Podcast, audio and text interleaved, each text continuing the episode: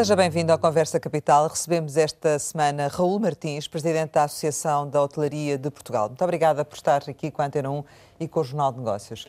Como sempre acontece, começo por lhe perguntar o que é para si neste momento capital em Portugal. Desde já, muito obrigado pelo convite. Capital, no sentido turístico em Portugal, é desde logo a diversidade do território. Depois eh, temos a qualidade do equipamento hoteleiro e turístico, de uma forma geral, que melhorou imenso nos últimos anos. Depois, a autenticidade da nossa gastronomia. E depois, o caráter afável dos portugueses que todos os turistas referem quando se vão embora. Digamos que são os quatro grandes eixos que, que nós temos de capital. É o nosso capital turístico. Uh, 2020 acabou com perdas uh, de, de, receitas na hotelaria a rondarem os 75%. Uh, já tem alguma estimativa para este primeiro trimestre? Este primeiro trimestre são piores. Devemos ter, mesmo em relação ao ano passado, porque o ano passado, de janeiro, fevereiro e metade de março ainda tivemos turismo, mas nós teremos quebras superiores a 80% neste primeiro trimestre. Por comparação com o período homólogo? Com o período homólogo de, de 2000 e, do ano passado, que já é 2020. É? Exatamente. Uh, e os hotéis, uh, durante este primeiro trimestre, uh, estiveram alguns hotéis abertos? tem ideia no cômputo geral com qual é, o que é que aconteceu? Nós, nós fazemos na HP, portanto, inquéritos regulares e os dados que temos destes primeiros meses é de que mais de 80% dos hotéis tiveram eh, fechados. Não nos podemos esquecer de que eh, Portugal esteve fechado ao exterior e fechado no seu interior. Quer dizer, tivemos as, as eh, fronteiras internacionais encerradas e, e, em termos nacionais, não nos podemos deslocar de conselho para conselho. Portanto, nem o turismo interno pôde funcionar. Portanto, é como se estivéssemos encerrados. Não temos capacidade de fazer chegar as pessoas eh, portanto, aos hotéis, porque eles estão impedidos de vir. É? na verdade, não têm essa obrigação legal, mas não tendo uh, uh, procura, acabam por ficar, optar por, por encerrar, não é? Certo. Não, não temos obrigação legal. Eu penso que isso se deve ao facto de, em todo caso, há, há aspectos que são que, que prevêem deslocação. Há negócios, há, há situações até de residentes, empresários estrangeiros que estão cá. Hoje, até eh, se faz teletrabalho a partir de Portugal, e não tendo casa, naturalmente vão para os hotéis. É um, muito diminuto, mas eu penso que seria um erro eh, ter encerrado os hotéis por decreto, até porque as regras que temos adotados, adotado para, previstas no, no selo Clean and Safe, eh, de distanciamento, de limpeza das instalações, tudo isso confere aos hotéis uma situação mais segura do que muitas vezes a própria casa. É? E destes hotéis agora encerrados, têm ideia de quantos é que ainda pretendem abrir uh, este ano e quantos é que já optaram por encerrar definitivamente? A, no, a nossa estatística, feita agora em, em fevereiro, o inquérito feito em fevereiro, diz-nos que há 30% dos hotéis que não sabem quando é que vão abrir. Para nós, uh, a, a leitura é de que não vão abrir este ano. É, é sempre difícil a um hoteleiro dizer que vai encerrar para sempre, não é? Mas nós prevemos que cerca de 10% dos hotéis existentes em Portugal, nós temos 750 associados, não, temos quase, quase todos, mas uh, temos 750 associados, portanto nós prevemos que cerca de 100 hotéis serão encerrados e não abrirão. Tem o último, a última notícia mais recente é de que uh, o Grupo Pestana uh, propõe-se adquirir um hotel na Madeira para fazer habitação. Desde uhum. logo o, o último exemplo de que ele estava, esse hotel não estava a operar, é certo, mas de qualquer forma é uma tendência de que haja hotéis que se transformem em habitação. Outros uh, que estejam mais próximos de, das universidades poderão ser residências universitárias. Outros porque sejam mais pequenos e tenham mais proximidade de, de população uh, que necessitada, necessitada, teremos com certeza eh, irão se transformar eh, com certeza em residências assistidas, porque é, é inaceitável que haja um número tão elevado de eh, residências assistidas ou lares de terceira idade ilegais. A reconversão não é, não é tão fácil, mas é possível. Haverá pessoas que vão reconverter o negócio para uma oportunidade dessas. Há outros que vão vender para que uh, os especialistas nessas áreas possam, de facto, fazê-lo. Uh, está a haver interesse também de, investimento estrangeiro em, em, Portugal nessas áreas ou não? Sim, sim. Se... Tá, tá. Notam a presença de investidores oportunísticos, os chamados abutres à procura de ativos baratos na hotelaria? Uh, Sabe-se que a hotelaria internacional tem procurado há uns anos a esta parte entrar em Portugal, uh, em Lisboa, no Porto, no Algarve, tem procurado entrar e por vezes não tem sido possível. Porquê? Não tem sido possível porque a operação era altamente era, era, era positiva e, portanto, os seus proprietários, de uma forma geral, não estavam interessados em vender. Pois nesta situação e com as dificuldades de apoio do bancário, porque apesar de, enfim, aquelas linhas que têm sido uh, oferecidas pelo governo, uh, não têm sido suficientes e muitas vezes não são desenhadas uh, de uma forma conveniente. Eu vou dar um exemplo. Nesta última linha que foi para as empresas exportadoras e turismo, e o turismo foi uma janela aberta pela CTP, foi a CTP que abriu essa janela, porque não estava lá. O que aconteceu foi de que as empresas exportadoras, todas elas, foram consideradas de menor risco do que o turismo. Portanto, hoje em dia, uma entidade bancária, nós temos que perceber, tem que emprestar a quem tem menos risco. E provavelmente uma atividade que exporta menos 30% do que exportava tem certamente menos risco do que uma atividade que exporta menos 70% do que exportava. É? E, portanto, as opções foram, e o turismo ficou para trás. Na sequência disso, nós eh, e a CTP insistimos em que devia haver uma linha própria para o turismo, que ainda não está eh, disponível, eh, que é insuficiente, porque são 300 milhões de euros e eu disse que para seis meses eram preciso 600 milhões e já lá vão, portanto, cinco meses de inatividade. Eh, e vêm outros pela frente. Portanto, portanto, Mas o que está a dizer é que as empresas do setor do turismo não conseguem aceder às linhas de crédito? É. Mas porque as condições porque não vão bancos, ao encontro daquilo bancos, que é a realidade. Exatamente. É? Os bancos, eh, nós temos que perceber os bancos. Os bancos têm uma entidade que exporta. Uma entidade, não, uma atividade. Não vou agora aqui referir, mas são uma atividade que, felizmente, exporta menos 30% do que exportava.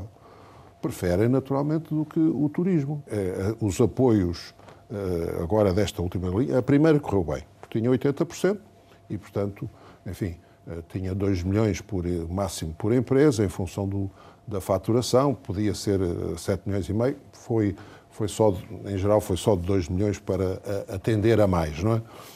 E, e até houve alguns que se calhar utilizaram e não precisavam.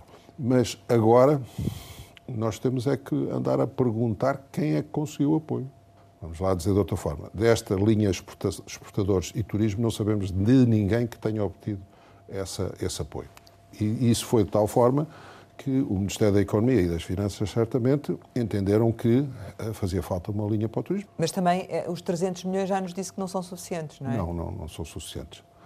Não, so, não são suficientes porque nós temos, portanto, casos estudados em que o número de empregados que existe na hotelaria, que são cerca de 90 mil, no hotelaria e alojamento, e pelos custos associados. Quando eu estou a dizer custos associados, nós temos, uh, existe o apoio a 100% para as empresas que, estão, que não têm atividade, ou que têm uma atividade inferior a 75%, que foi uma, uma coisa que foi muito útil, porque retirou muito stress, de facto, uh, às empresas no, no, sentido de garantir emprego.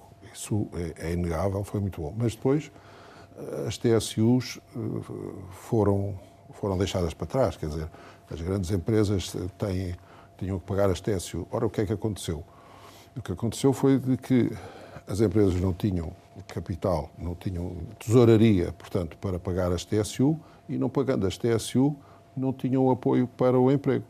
E, portanto, começou a haver, digamos, eh, empresas com ordenados em atraso por causa disso começou a haver e ainda há, não é? Sim, mas é por isso que diz que os 300 milhões não são suficientes? Voltando é, à minha é, pergunta. É, é, por isso porque, vamos, vamos lá dizer, nós, nos casos que temos por cada é, é, empregado, não é? Sim. O custo, portanto, das TSUs, do IRS dos trabalhadores que nós temos que pagar, o seguro, as taxas e taxinhas de água e de eletricidade, tudo isso representa cerca de mil euros por empregado por mês. Portanto, mil, para facilitar a conta, mil, se são 90, são 100, 100 milhões por mês.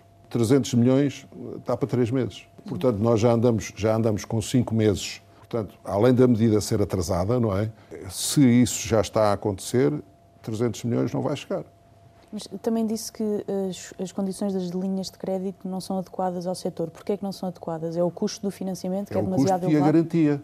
Repara, a garantia, o, o, o, banco não vai, vai, vai evitar ao máximo, portanto, fazer empréstimos portanto, ao turismo. Se calhar os 300 milhões até, até se calhar não, vão, não se vão gastar porque os bancos não são obrigados a, a utilizá-lo e vão dizer assim, aqui não, ali não, aqui não. Mas a verdade é que também, uh, neste momento, a hotelaria também já dispensou muitos trabalhadores. Não tem o mesmo universo de trabalhadores que tinha, não, é? Não, se, se dispensasse aqueles de que não precisa, teria sido uma catástrofe. Então, neste momento, estamos a que nível de dispensas de trabalhadores? Portanto, a hotelaria tem cerca de 90 mil e devem ter sido, uh, ter sido dispensados cerca de 30 mil. Ainda hum. assim, os 300 milhões não chegam, não é? Para não. essas contas. Todavia, todavia agora houve um, um, pequeno, um pequeno acerto que, relativamente à TSU, a TSU para as grandes empresas, era, para as médias já era possível, para as grandes empresas passou, portanto, a ser paga só a 50%, o que é de facto insuficiente e estabelece, estabelece quer dizer, cria condições de, de concorrência uh, incorreta, não é? Porque há empresas que, que recebem as pequenas e micros, nós não estamos contra isso, não é? As pequenas e micros não pagam TSU, as médias e grandes pagam. Bom, na hotelaria, a maior parte das empresas são médias e grandes, não é? Digamos que as pequenas ficam favorecidas em termos de concorrência, é uma situação de concorrência que não está correta. Mas essa situação de, da TSU dos 50% ainda se poderá vir a alterar? Pelo menos vocês têm assistido não, junto eu, do Governo? Nós, par só, nós temos cinco meses a andar, que andamos, cinco meses não, porque março já se vai pagar a TSU a 50%, mas são quatro meses. Se, quatro meses a pagar a 100%, se agora não se pagasse no fundo acabava por ser eh, equivaler a 50%. Agora, quer dizer, vamos ter mais seis meses ou o que for a pagar 50% eh, com dificuldades, portanto, de apoio da, da banca. O que é que isto vai dar? O que vai dar é que eh, o desemprego vai ter que aumentar e as empresas vão ter dificuldade em manter-se. Essa, isso é ponto assente. Mas qual é que é a resposta do Governo às vossas propostas para reduzir mais então, a TSU? A, a, resposta é esta. Nós pedimos uma coisa e o Governo dá outra. E não há mais uh, negociações nesse sentido? Ouça, uh, uh, nós não temos, as negociações com o Governo não existem, não é? Nós, nós o Governo negocia dentro do, enfim, do quadro do, do, da concertação social, negocia entre comas, não é? Pronto. E, e, e, portanto, nós propomos, nós fazemos propostas, uh, através de dirigindo-nos ao Ministro, dirigindo-nos à Secretária de Estado, fazemos propostas. E, e essas propostas depois são, uh, digamos, são respondidas da forma que, que o Ministério da Economia e das Finanças, porque as finanças estarão sempre por trás desta situação, uh, respondem. Por isso é que lhe pergunto se há alguma perspectiva de, eventualmente, o Governo vir a aceitar os 100%. Vamos, vamos ver, dos 100%... Os 100% do TSU, sim. Não, não, não há. há. Não há perspectiva. Eu vou dizer porquê.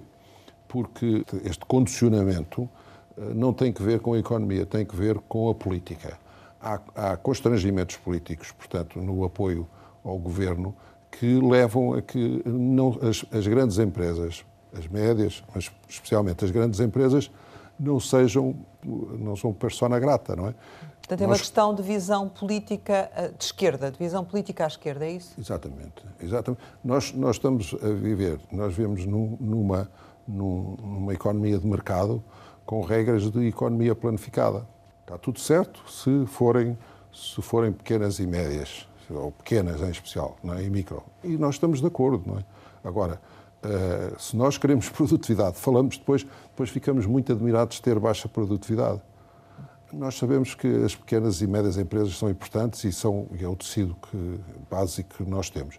Mas devemos saber, também, quem, quem saiba de economia, também sabe que as grandes empresas têm melhor produtividade.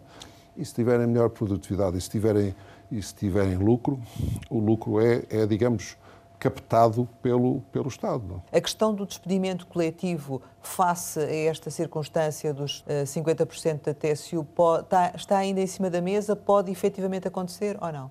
Vamos ver. Temos aqui eh, duas, dois vetores. Temos o apoio, portanto, à, ao, ao, emprego, que, com o pagamento de 100%, que está previsto só até setembro, e, e, o, e, o, e a situação da TSU.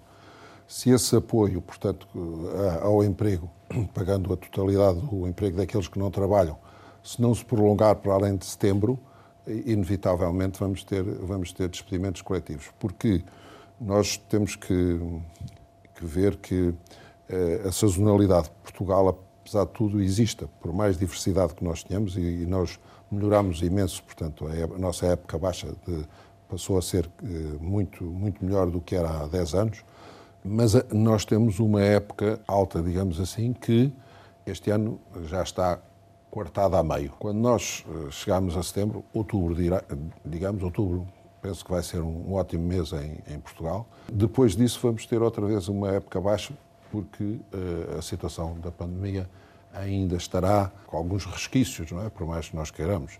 Portanto, vamos ter até março, abril do ano que vem, vamos ter uma época baixa, se não houver apoios para o emprego. Até março do próximo ano? Sim. Se não houver, as empresas não têm outra situação senão de fazer despedimentos coletivos, porque não têm forma, ou então ficam a dever os hortados. Portanto. Mas tem ideia de quantos trabalhadores é que estão abrangidos pelo layoff e pela retoma progressiva? Eu não tenho um número exato, mas uh, aqueles que não estão a trabalhar no fundo, ou não estão a trabalhar na totalidade, que é isso no fundo, serão cerca de 80%, serão 70 mil. É enorme, é imenso. Sendo que a retoma progressiva eh, deveria também acompanhar os, os apoios e, portanto, prolongar-se até ao próximo ano. Exatamente. Hum. Senão, temos aumento de desemprego uh, pela certa. Acresce a tudo isto que, uh, quando terminarem as moratórias, uh, há aqui um risco acrescido, ou não? A situação das moratórias é crucial. Portanto, as moratórias estão até setembro, ok? Este ano, os hotéis não têm capacidade para libertar meios. Se os hotéis, aqueles que abrirem, ou que estão abertos, que estão abertos e que vão abrir, se conseguirem equilibrar as contas, dizer dar zero, já é bom.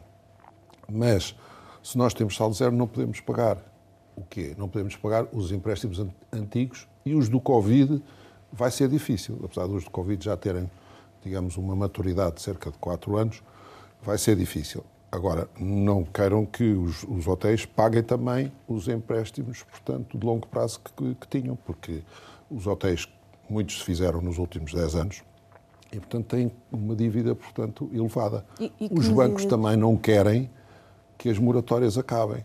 E, e, para os bancos, basta que o Governo encontre uma solução eh, no sentido de que essas moratórias sejam prorrogadas, porque os bancos o que não querem é ter crédito mal parado. Mas por quanto tempo?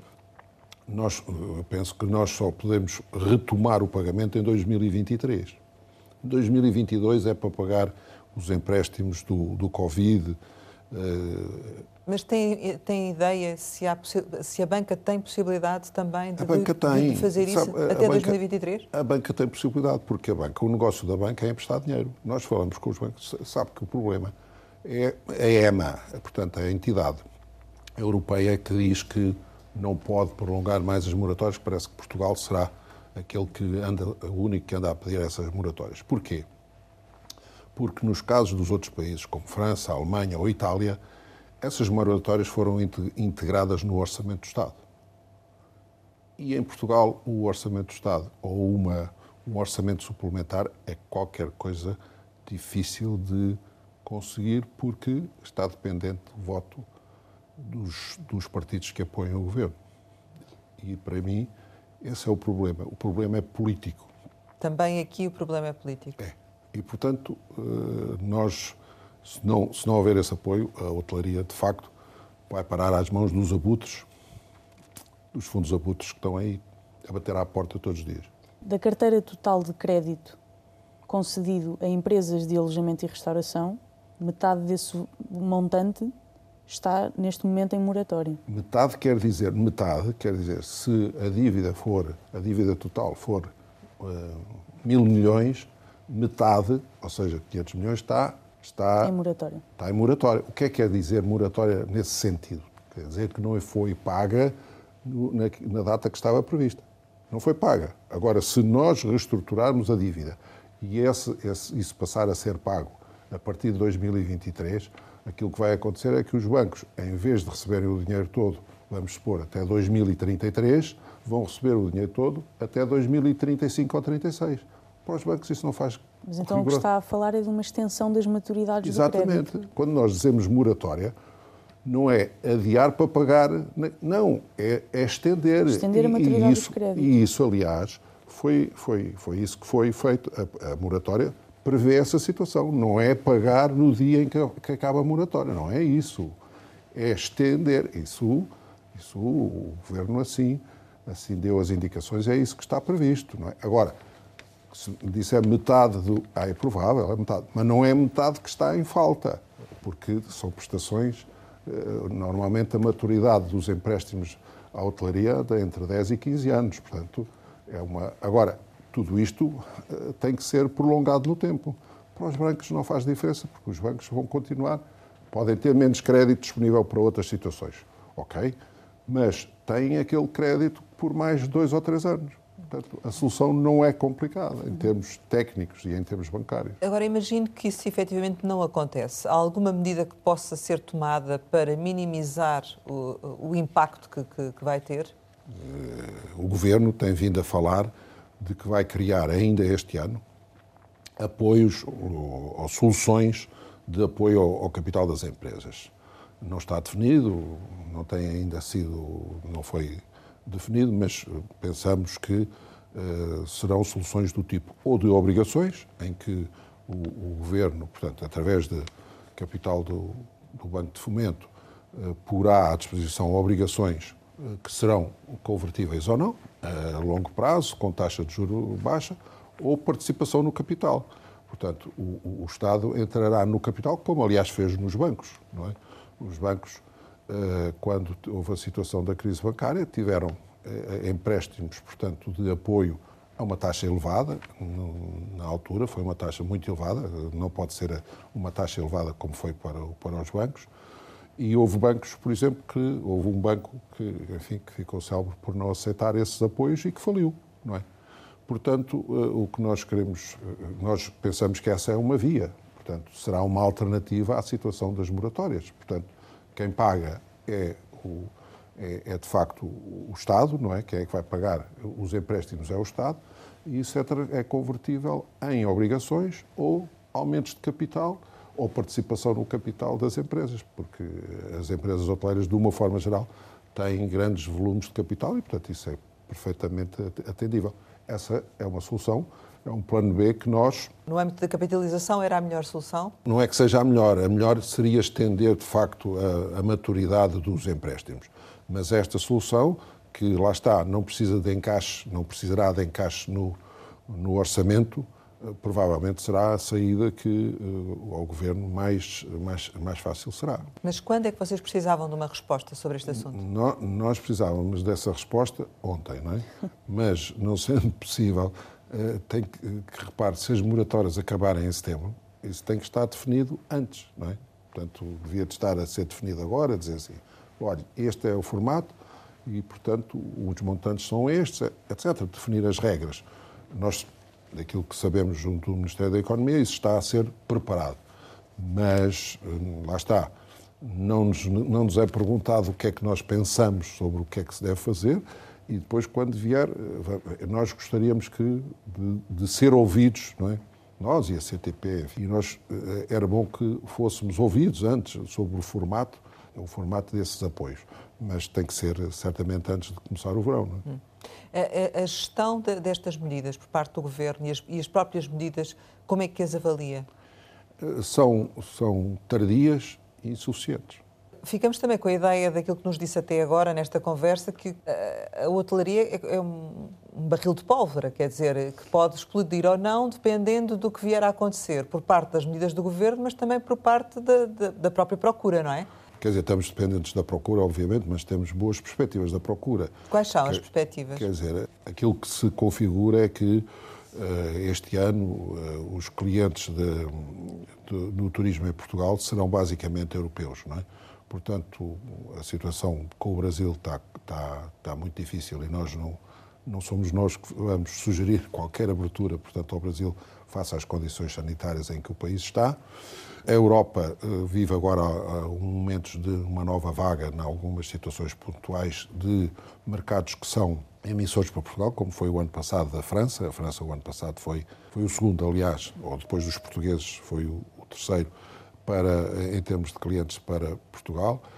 e temos, portanto, uma, a Grã-Bretanha que está neste momento num nível de vacinação que permite expectar que, de facto, os britânicos voltem a ser o primeiro, o primeiro cliente. Então, o verão como é que será? O, o verão vai ser, vai ser uh, razoável.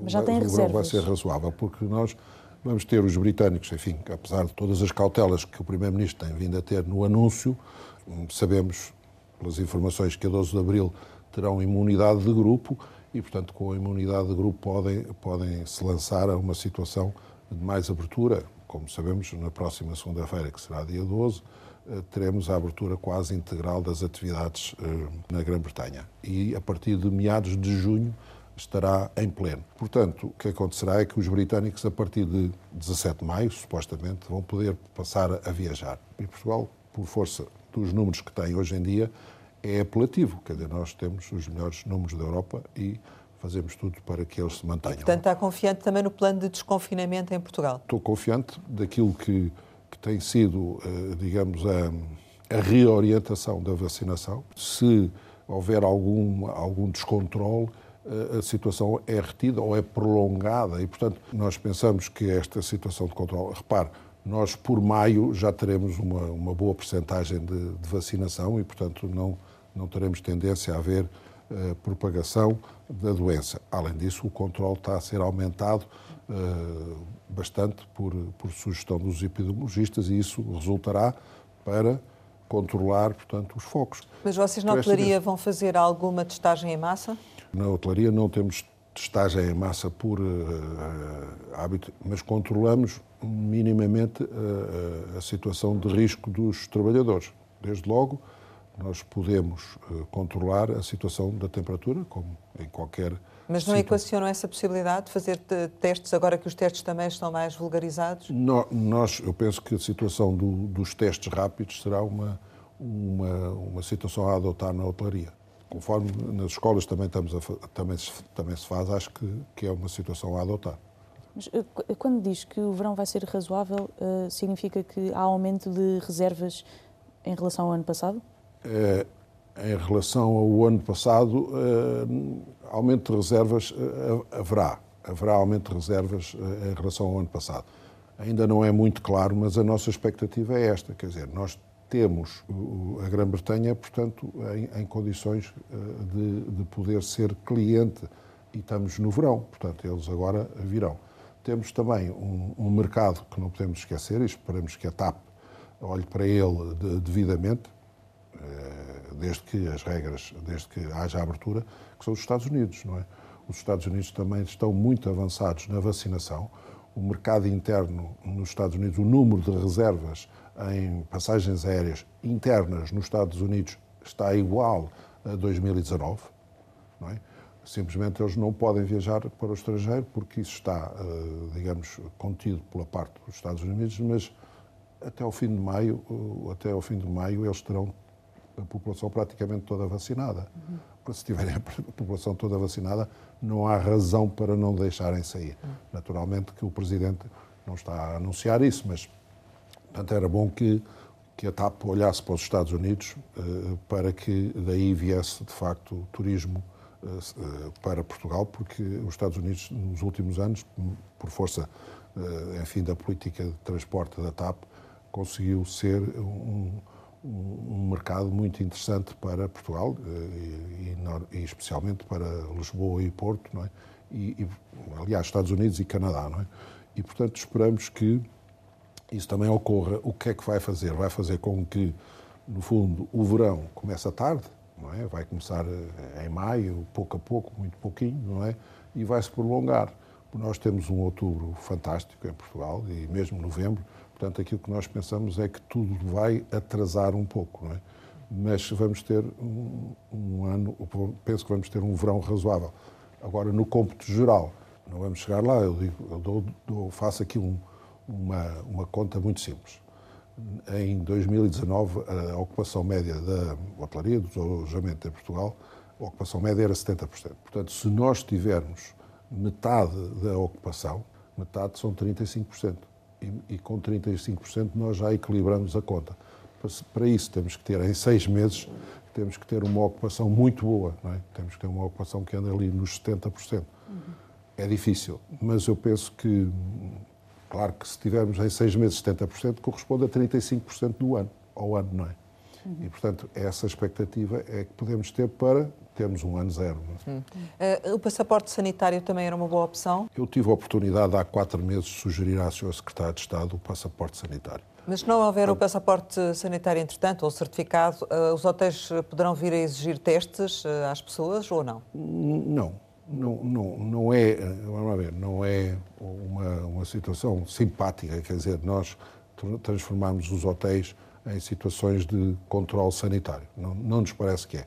Exigir o, exigir o teste, lá está, parece-nos que isso é estar uh, a complicar a situação e a diferenciar a situação do turista. Agora, em relação aos funcionários, é, há essa possibilidade, ah, sim, sim, sim, mas isso será uma orientação dada pela própria associação ou fica ao critério de cada hotel? Eu penso que deve ser uma orientação dada pelo Turismo mesmo de Portugal. O Turismo Portugal é que deve criar condições para isso. Ou seja, para ser feita a testagem dos, dos trabalhadores? Sim, eh, dar orientação implica... e, dar, e dar, no fundo, como acontece com as escolas, esses, esses testes são, são grátis, são oferecidos, digamos, pelo Turismo Portugal. Deveriam ser o Estado a proporcionar essa situação. Não vale a pena estar a dizer, olha, nós emprestamos ou damos dinheiro para vocês comprarem. Não. É preferível arranjar um critério e haver testes, portanto, testes rápidos, que são mais simples de executar no local, testes rápidos que sejam patrocinados pelo Turismo Portugal. Mas seria testes, uma medida realmente... Seria uma medida muito, muito útil, porque uh, sabemos que o turista quer segurança, não é? Diga uma coisa, seria útil para a, a, retoma do turismo, por exemplo, uma suspensão da taxa turística? Não, é, é isso é, é uma falsa questão, porque, uh, na, minha, na, na nossa opinião, o que seria útil era arranjar apoios para uh, os turistas, para os turistas ou para a hotelaria. Como assim?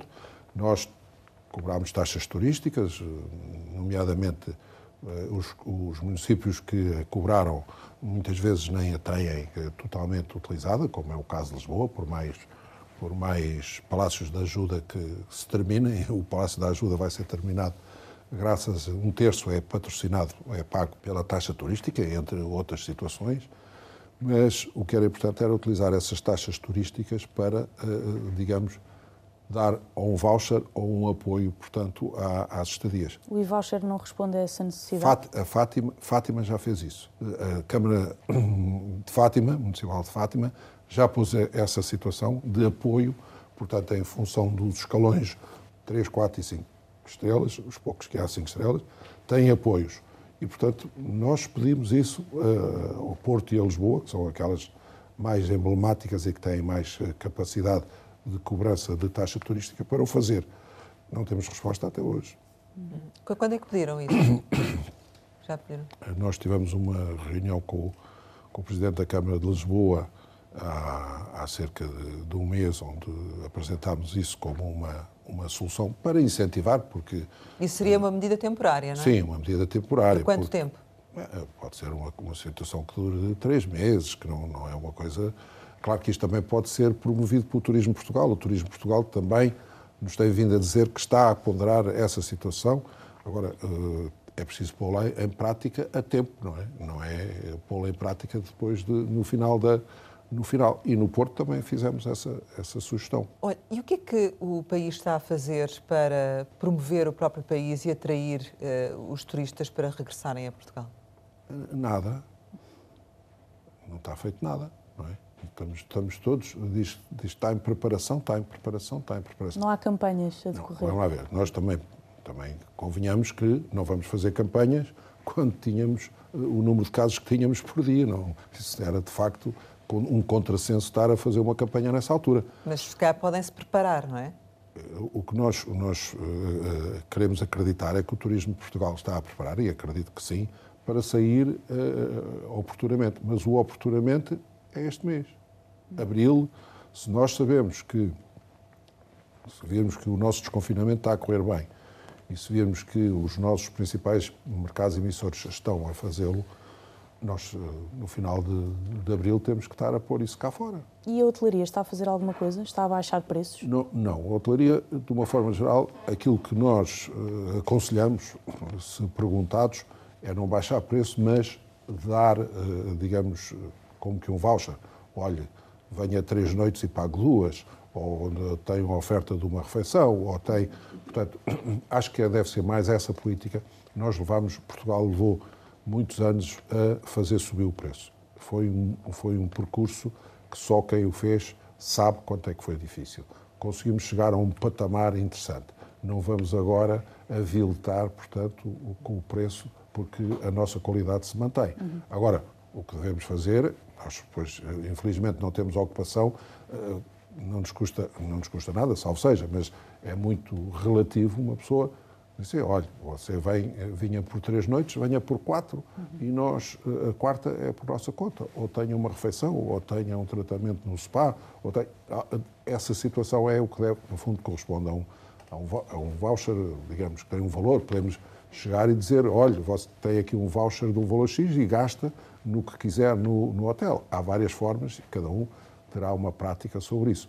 Agora, eh, eh, para, para todos os efeitos, o ponto-chave é o preço do quarto. E o preço do quarto, ou pelos municípios ou pelo Turismo de Portugal, tem que ter um incentivo. Não é? Eh, relativamente à, à, retoma, vocês continuam a manter a perspectiva de eh, chegar a 2023 com os números de 2019? Continua a ser essa? Aquilo que dizem os analistas internacionais é de que 2024 será, será mais, mais, mais corretamente o que, o que se conseguir, uh, o que se conseguiu em 2019. Agora, eu penso que aquilo que vai ser importante é o 2022. O 2022 vai, se o 2021 vai ser um ano, portanto, zero, o 2022 pode ter um crescimento muito interessante. Quer dizer que nós, para o ano, a nossa expectativa é de termos qualquer coisa próximo de 60% de faturação daquilo que tivemos em 2019. Hum. Portanto, se tivermos 60% e se tivermos 80% em 2023, em 2024 estaremos aos, aos níveis de 2019. Falou-nos há pouco da, da TAP. Uh, e de como era importante o destino dos Estados Unidos, uhum. uh, e nesse sentido eu pergunto-lhe se uh, está preocupado com a reestruturação da própria empresa em função daquilo que são os níveis de procura do, dos, dos, turistas, nomeadamente já agora no verão. A ver, a, a reestruturação da TAP, digamos que está desenhada está em fase de aprovação, penso ainda com a Comissão Europeia, está desenhada, ela uh, acho que foi possível face a todos os erros que se cometeram anteriormente, não é? Mas o que nós, para nós é muito importante é que a TAP, ou, uh, enfim, na situação que está agora, olhe para, uh, para o mercado que interessa ao turismo para Portugal. Nós consideramos que ela tem que ser rentável, com certeza. Mas a nós não nos a nós surpreende-nos que uma taxa que uma que linhas portanto para para Cancún ou para o México sejam postas a funcionar em detrimento de outras. Eu acho que não me custaria nada eh, ter uma linha por exemplo para Israel. Israel tem já teve a TAP já teve. Israel é, é uma hoje tem um nível de vacinação portanto eh, é o melhor do mundo hoje em dia portanto não tem problema e eles também viajam e até têm passado histórico em Portugal. Porque é que não, a TAP não pensa em Israel? Acha que está a ser a estratégia errada em termos de rotas? Não, não. Vamos ver. Isto, a, a, a, situação, eu, não, eu, eu, imagino que os voos para Cancún eh, vão, vão estejam a ser rentáveis. Aquilo que eu li foi que uh, os voos, por exemplo, para Cancún não são eh, não estão a ser suficientemente ocupados porque já há muita oferta. Já havia muita oferta anterior e os operadores não estão a comprar a TAP como eh, era desejável. Portanto, a TAP está a baixar preço, daquilo que eu sei, está a baixar preço e, portanto, para ter, para ter clientes. Ora bem, e não serve o turismo nacional. Para servir o turismo nacional tem que olhar é para os Estados Unidos e olhar, portanto, para, para a Europa.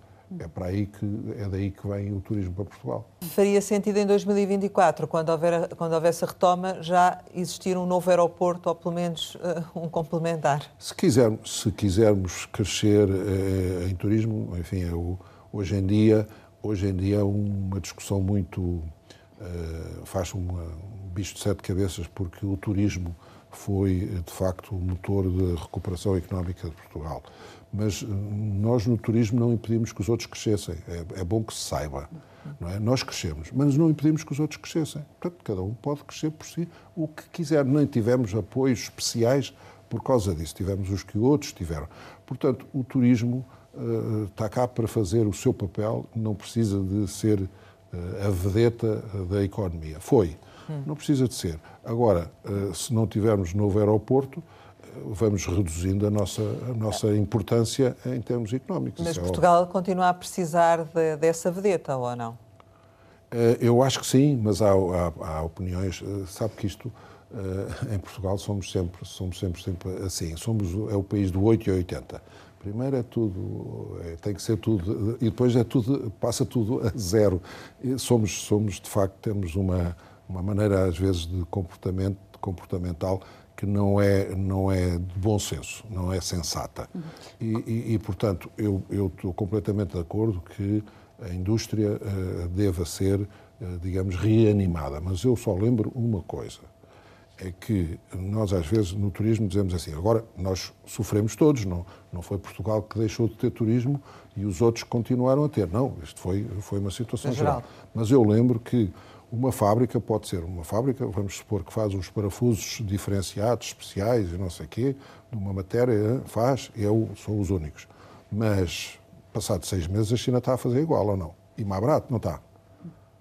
Vejam bem eh, aonde é que vão pôr onde é que vão pôr os ovos. Não, ponho, não vamos pôr os ovos, em termos de país, todos uh, na, numa determinado tipo de indústria. Ou nós diversificamos sempre na perspectiva de valor acrescentado, o que é importante é nós termos indústrias com valor, mais valor acrescentado.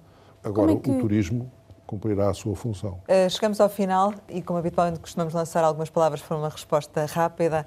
A primeira é Altis. É um grupo hoteleiro português uh, que, faz por merecer a escolha uh, dos portugueses e, do, e dos turistas internacionais.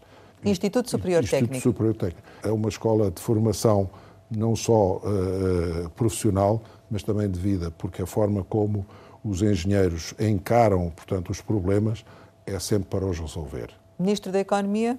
O Ministro da Economia é um, é um plus deste governo para nós. É José um, Sócrates? José Sócrates é uma triste, uma triste memória. Marcelo Rebelo de Sousa? Deu amor próprio aos portugueses. Vacina? Tem que ser. Férias? Uh, variadas, uh, repartidas. Família? Pequena, uh, mas, mas é, é, é muito unida. Benfica? o melhor do mundo. Sonho? Sonho. Sonhos são muitos. Portugal? O país mais querido do mundo. Raul Martins, muito obrigada por ter estado aqui com a Antena 1 e com o Jornal Negócios. Pode rever este Conversa da Capital em www.rtp.pt. Regressamos para a semana, sempre neste dia, esta hora, e claro, contamos consigo.